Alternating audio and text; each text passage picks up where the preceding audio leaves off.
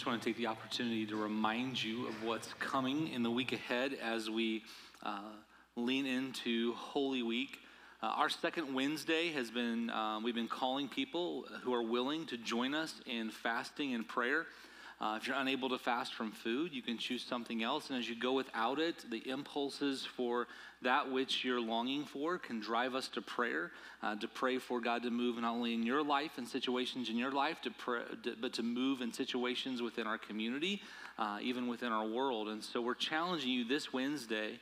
Uh, to co- continue to do that, to fast and to pray with us on the second Wednesday. But instead of gathering here, we won't gather here. Uh, we want you to take time during the evening, uh, sometime when you're home from work, sometime when you have a break, and maybe drive around your subdivision. If it's nice weather, walk around your subdivision uh, or, or, or, drive around your county roads, but pray over your neighbors that they would come to follow Jesus, that they would come to, to know him, uh, that, that, that you would have an opportunity to even share him with them. And if you have time and you want to come up, you can come to our church, park in the parking lot. Again, if the weather permits, walk around or stay out there and pray over what will happen here on Good Friday, uh, in our Easter services on Saturday at 4:30, and then on Sunday at 9 and at 10:30. Uh, I'm looking forward to what's coming. Uh, we do have that Good Friday service, 7 o'clock on Friday. We just have one. It'll be 30, 35 minutes long, and it's more of an experience to be in together just to reflect on, on all that Jesus went through. I think sometimes uh, we sit in this position where we, we know that the tomb is empty uh, we get to experience the joy of the resurrection every day. And sometimes we just kind of blitz past uh, the sacrifice on the cross, not intentionally. And it's important if we have time, like on a Good Friday, just to spend some moments reflecting about the weight of what Jesus did uh, for us and, and, and what that means for us. Let's pray. God, I thank you. I thank you for the chance to worship with your people. And, and God, I just pray that uh, you would help us, um, that you would help us see you and experience you in a remarkable way today. Um, for those, Father, that are unable to make it and they're, they're watching from home or work, God, for those that are here, I just pray that you would move, that as we look at some of your words from the cross, uh, words birthed in agony, that, that we would learn and that we would come to see your, your love for us, but also the call to live for you and like you that come out of those words. Uh, God, I pray that uh, your words would penetrate deep within and you would draw us to yourself uh, over the next several minutes. And it's in your name we pray. Amen. Empathy. Uh, maybe you've heard empathy and sympathy. What, what is empathy? Empathy is identifying with the experiences uh, of another person. Uh, or more simply, empathy is feeling with someone. Uh, that compares to sympathy, which is more feeling for someone. Sympathy has more distance. I see the hurts of another. I, I see their broken heart. I, I hear their breakup story. I hear their story of tragedy. And I think to myself, wow, that must be horrible. And maybe I even express that to them. And what you're going through must be really bad. Empathy moves us closer. Empathy is choosing to say, or try to even understand, maybe even from experiences you can relate, you have felt what those people are feeling in some way. And empathy, feeling with people, instead of just feeling for people, has the power to heal. Maybe you've experienced empathy when you've been a part of a group, a group that shares some things in common. Maybe it's a support group. Uh, I think of uh, divorce care or grief care, uh, grief share. I think of celebrate recovery. I think of, of MOPS. Uh, when mothers of preschoolers get together, there's often a lot of empathy because here are mothers who are going through similar trials. They're, they're worn out. They don't know what it's like to have a private moment. They don't even get the bathroom to themselves because there's a two or three year old kind of racing through. And as they share those experiences around the table or over coffee, there's this sense of, wow, you, you get me. And there's this feeling with aspect. Uh, maybe if you have been a part of a group because uh, a son or a daughter or a husband or wife has served in the military and they've been deployed, there are support groups for that. Or maybe uh, your loved one is in law enforcement, and so you're in this group, this kind of order of these spouses of law enforcement officers, and there's some shared experiences that you get to have. You, you, you can experience empathy. Maybe it's not a formal group, maybe there's just a group of people you have some common experiences with. Uh, I meet with a group of pastors on Thursday morning. And nearly every Thursday, we gather together to pray. And while we pray for God to make disciples in our community, some of the things that happen in our group is we pray for each other and we share about hardships we've experienced. And because we're all pastors, we're all ministers, there are, are ways that we can feel with each other that sometimes others aren't able to do with us. And it's powerful. If you're not part of a group, formal or informal, you likely have relatives, uh, you have friends, that you can call, that you can meet with, that you can share a meal with. And you know the power when someone listens and they feel with you. There's a really neat animated short on YouTube um, by a woman who's kind of a I don't know if you call her an authority, uh, but a leading voice uh, on empathy right now, Brene Brown. And if you just go to YouTube and you search what is empathy, it's going to be one of the top hits. It's this little short, uh, two minute and 30, 40 second uh, clip. And I prefer you don't watch that right now while I'm talking, but you can watch that uh, later. And, uh, and in it, it's this animated film that, that shows these animals. And one of the animals falls into a hole. And the animal expresses uh, their feelings. Uh, I'm stuck. It's, it's dark. I'm overwhelmed. And uh, a goat peeks into the hole and says, Wow, that looks really bad down there. That's sympathy. But a bear climbs down the ladder and says, I've been here. I'm here now, and you're not alone. And that's a picture of empathy. Uh, one psychologist wrote about empathy, and they said that empathy is experienced in three ways. There's cognitive empathy, and that's more this desire to understand what someone is going through. There's an emotional empathy, that's, that's trying to truly feel what someone else is feeling. And then there's this deeper level of empathy, which is uh, compassionate empathy. And that's not only trying to understand and to feel what someone's feeling, but actually to come to their aid because of what you felt and what you understand. Now, some of you love hearing about empathy. Others of you are like, why on earth, Craig, are you talking to me about empathy? The words that we're going to see from Jesus on the cross, the words that we're going to read from Jesus on the cross this morning, they're an expression of anguish from Jesus. But they're also an invitation to see how our God, who entered human flesh, can empathize with us. He can feel with us. He can, he can not just feel for us. Oh, look at those sinners. They've, they've made a bunch of mistakes. But no, he feels with us. He can identify with our experiences. And there's power to heal in that God would enter into our suffering. Really, the incarnation itself is a picture of the empathy that God has. Now, it's not just a picture of empathy. That, that God would enter human flesh and experience what we experience is far more than just an expression of empathy, but it is an invitation to consider the empathy that God has for us. The, the words that we're going to look at this morning are found in John chapter 19. We've been in John 19. In fact, a few weeks ago we were here we don't know the exact order of the statements that Jesus made from the cross. Uh, we've already looked at, Father, forgive them, for they know not what they do. Uh, we've looked at his words to the thief, uh, Today you'll be with me in paradise. Uh, we've looked at Jesus' words here in John 19, uh, verse 26 and 27, where he looks to his mom and he makes provision for her. He sees her pain, he arranges for her care. And it's this beautiful invitation to see the compassion of Christ. Last week we looked at his words, My God, my God, why have you forsaken me? And today we turn our attention to three more words from Jesus on the cross that are found in John 19, verse 28. Here's how John begins to tell the story. He says, Later, And we don't know how much later. We, we don't know if this is um, an hour later or a few hours later. What we know about Jesus on the cross is he was on the cross for approximately six hours. So Jesus is there for about six hours.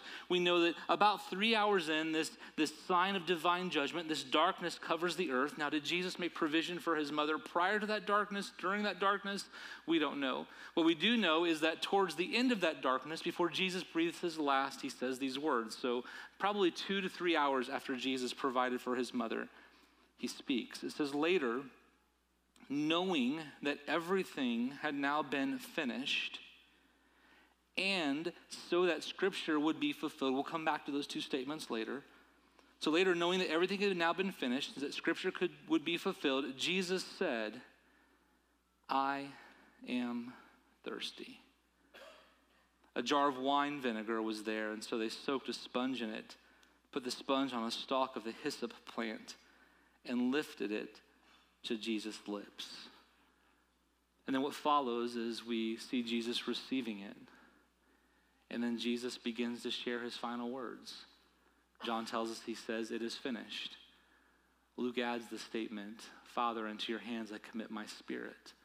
And those are the final two sayings of Jesus from the cross. But what precedes them are these three words I am thirsty. And those three words, as simple as they are, act as this powerful invitation to consider the suffering of Jesus, I think, in a new way. Now, we, we've heard stories, many of us, our whole lives, about a Jesus who was flogged, a Jesus who was scourged. And maybe you've read the, the, the, scientific reporting of what scourging did to the human body, or maybe you've read those essays on what the suffering on the cross would be like. Maybe, maybe you've looked and you've seen pictures of crowns of thorns, or you've, you've read about the suffocation that happens on the cross and what it's like to have wrists or hands pierced with nails. And, and we, we read those things, and they cause us to pause, and, and we even ourselves maybe sit in a position of sympathy, and we, we feel for Jesus, but, but I don't think anyone in this room has ever been crucified. I don't think anyone in this room has ever watched someone be crucified.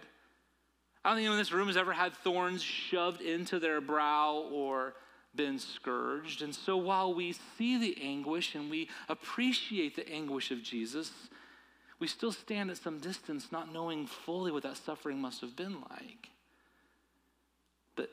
But, now we have these three words I am thirsty. I would bet that everyone in this room has at some point experienced thirst. I was drawn back to this this week as um, I just heard that devastating report of the, the retired Indiana couple who was hauling their RV through, or driving their RV through the Nevada wilderness, and heard the reports of the woman who was trying to care for her husband as he was dying and how thirsty they were. Jesus knew thirst, and that invites us to relate to him in a different way and helps us see how he can even relate to experiences that we know. If you've ever been near someone as they die, you know that often thirst is something that overcomes them. There's a reason why in hospital rooms all across America, hospital beds over here at Witham, in hospice rooms where nightstands are nearby if it's in someone's home, or there's a, a table nearby if it's in a facility. Why there are often cups with water and these sticks with sponges on them. And some of you in this room, I've been with you in these moments, have had the, what I would consider almost a sacred privilege to quench the thirst of the dying one of the things I get to experience as a minister is I get invited into people's uh, parts of their life that are just vulnerable and raw, and I think, again, a privilege. And I've given families breaks while they need to take a moment to step outside. And, and I've even touched the water filled sponge to the lips of the dying. And there's something powerful about that. And as we think about it, it invites us to see the vulnerability, the dependence of Jesus in that moment. I think if we're honest, that's hard for us. We, we, we tend to think of Jesus as, as being uh, super, superhuman, right? We, we live in our age of Marvel and DC, and I don't know if you're a Marvel fan or a DC fan. I'm more of a Marvel fan because they seem to be a little bit lighter versus the darker things, and I just don't like dark things, maybe because I'm a coward, I don't know. But we see all these displays of superheroes and superhumans on screen. I think we have a tendency to think of Jesus as being superhuman. Uh, there's even a song that we sang when I was in youth ministry that was Jesus is my superhero. And I know the sentiment of the song, and, and I, I sang it proudly that, that, that he can swoop down and rescue me. But we have to be careful that in thinking of Jesus and what he's done for us, that we don't fail to see the, the suffering that he went through. Jesus says, I am thirsty. The great I am. The, the one who, who would tell the religious leaders that before Abraham was, I am. Uh, the one who was with God revealing himself to Moses in the desert now has dipped himself in human flesh. And the, the great I am says, I am thirsty. And there's power in that to bring healing. One of the bloggers that I was reading this week on empathy wrote about how empathy has the power to heal. And that Jesus has entered into suffering that you and I can, can, can relate to helps us see how he even has the power to heal us. But again, it's difficult. There was a whole movement uh, in, the, in the first and second century called Docetism that was meant to diminish the humanity of Jesus because it's just so difficult to look at Jesus and see that that he suffered like we did. And I think these three words invite us into that suffering in a unique way. Uh, Paul, Paul tells us how Jesus let go of the advantages of deity. Philippians chapter 2. He has this powerful hymn that he shares to the Philippians. The words are even magnified. I don't have time to go into it because Paul's writing these from prison. Paul is in chains as he writes this letter, and yet he's highlighting the example of Jesus. He says in verse 5, and I don't have this verse for you on the screen, but it says, In your relationships with one another, have the same mindset as Christ Jesus. And here's this powerful hymn about Jesus and what he did Christ, who being in very nature God, did not consider equality with God something to be used to his own advantage. He didn't grasp it. He didn't, he didn't hold on to the advantages of deity. But rather, he made himself nothing. He emptied himself of those privileges and took the very nature of a servant, was made in human likeness. And now, being found in appearance as a man, he humbled himself became obedient to death, susceptible to death, susceptible to thirst, death on a cross. Jesus emptied himself. I am thirsty. He's able to relate to us. Again, it's hard for us to grasp. We, we, we stand here on, on, on, or I stand here, you're sitting there on, on Palm Sunday, and we, we, we think about uh, the, the triumphal entry uh, Sean talked about. I mean, people waving palm branches. Chances are that in one of our children's environments in our building, there's some craft that has to do with palm branches today. And those palm branches were, were, were waved for him. The cloaks were thrown in front of him in honors, declaring that, that he was the rescuing king. There was this expression of they were depending upon Jesus to come and deliver them, to, to rescue them, like, like he was their king. And yet, as we listen to Jesus on the cross, five days later, the praise of the people has been transformed into the cries of the crucified. The one they were depending upon now depends upon those who hung him on that tree to lift a sponge to his lips. John begins his gospel with these words The Word became flesh. The, the, the, the Word was with God, and the Word was God, and the Word became flesh, and He made His dwelling among us. And, and in some ways, we think about Jesus, the Word, this, this, this logos, this, this, this, this, this, this, um, this presence of God who's coming forth, and He enters human flesh. And, and that sounds in some ways so dignified. Like God comes in, He zips Himself in human flesh. Because we watch Jesus' life, we realize what that means is He's susceptible to the suffering that human beings experience. And we see the, the fullness of that anguish here in this moment where the word become flesh, thirsts, and is parched, and he suffers. Jesus says, I, I am thirsty. So we see Jesus suffering. And again, I think these words invite us in as simple as they are. And again, the, the, the, anguish of thirst is not to be compared with the anguish of, of scourging or, or thorns or, or hanging on a cross, but I think we can relate to them in a unique way. And we, so we see Jesus suffering, suffering that we can identify, how he can identify with us in our suffering. And we go back to John 19, 28, we see that there are two related thoughts to the suffering Jesus is experiencing. First, it says, knowing that everything had now been fulfilled, Jesus said, I am thirsty. Jesus' words expressing his thirst, Jesus' words expressing his suffering come knowing that everything had now been finished.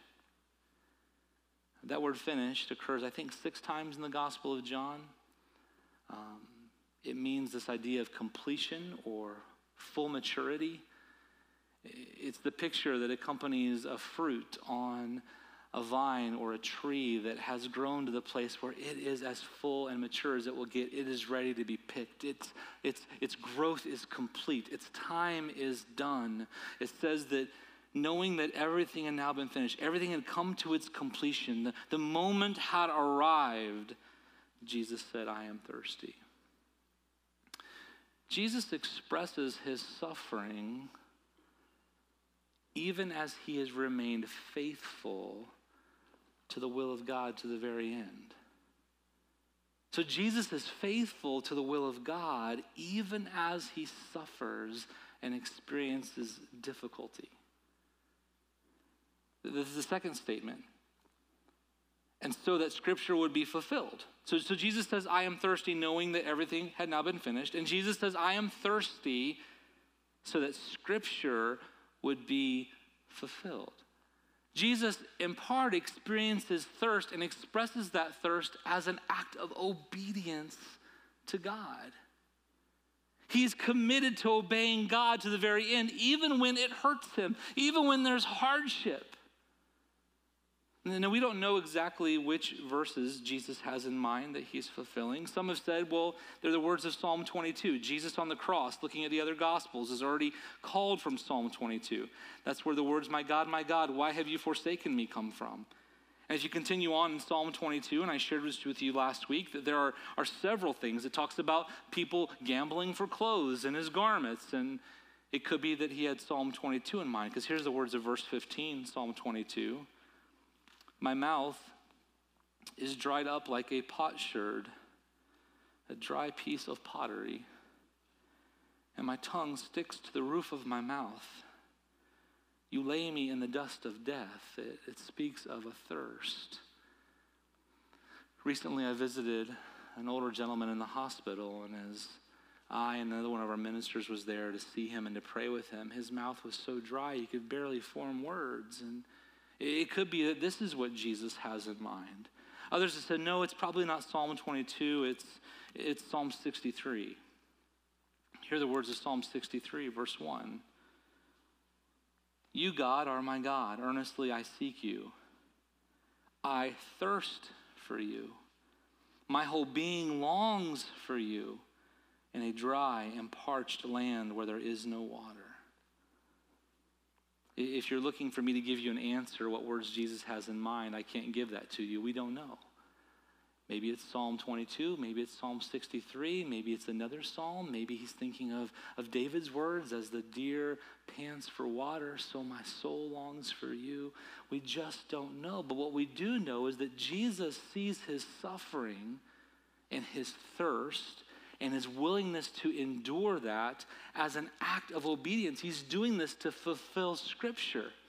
So, looking at the first statement, so not, I'm not losing you, knowing that everything had now been finished, knowing that everything had been completed, he says, I am thirsty. So, Jesus says, faithful to complete what God has called him to, to fulfill his purpose, even in hardship.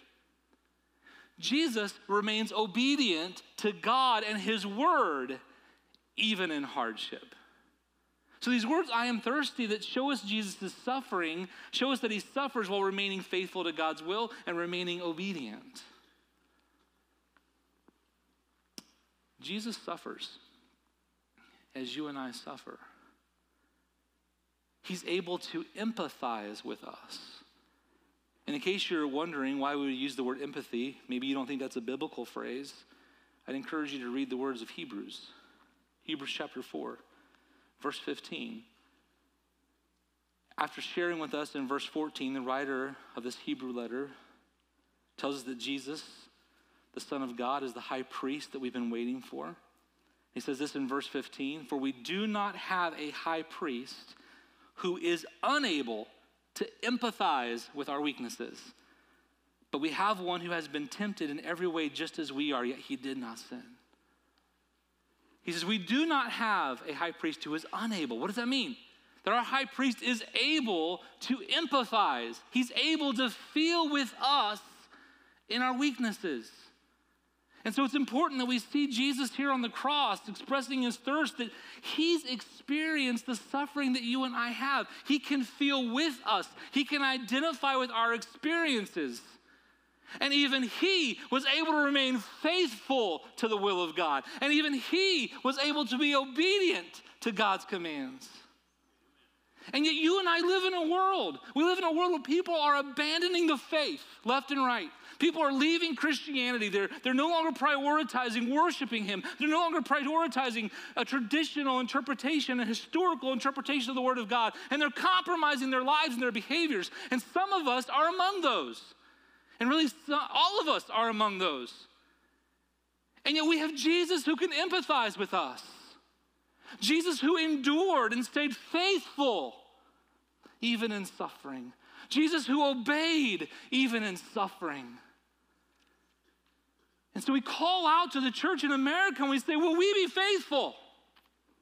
Will we suffer? Will we endure hardship? Will we endure difficulty? Will we go through the calamity and the difficulty of life? And will we remain faithful to our God? And not abandon Him for something that's more convenient or something that culture says is okay?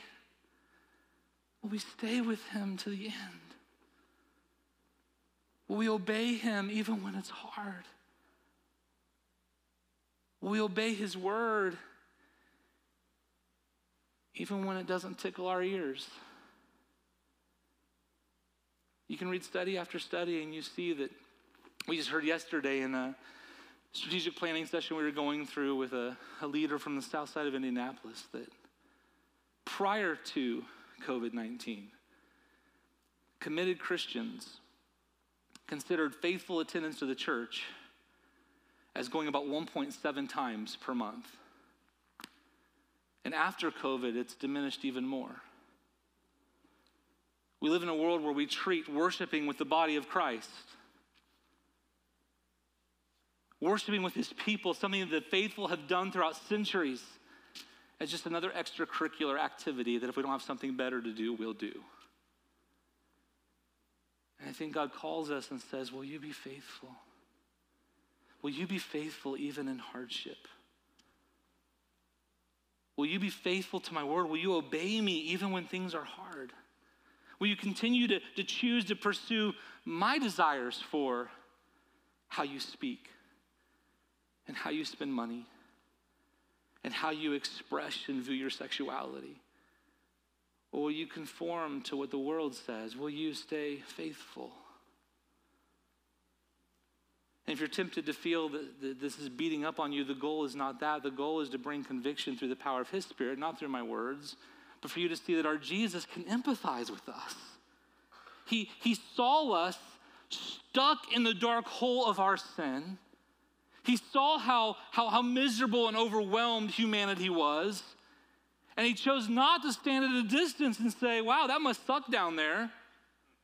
But instead entered in and climbed down the ladder into our darkness to say, I'm here and you are not alone.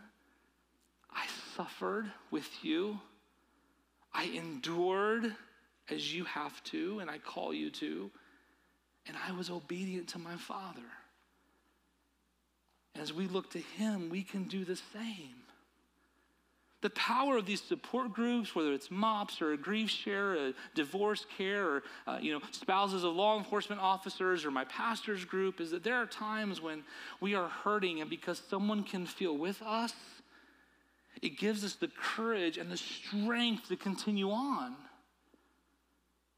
Our Jesus' empathy should encourage us and give us the strength to stand for Him and to stand with Him, even when so much else is going away, to be faithful to the end. Will we? Will we allow the empathy of Jesus, the power to heal our lives? Will we allow his, his suffering? Will we turn to him and believe in him and in faith not just believe but confess him as our Lord and our King? And will, will that faith turn us people have our hearts turned in repentance towards his way? Will we, will we be buried with him in baptism? Will we, will we follow him?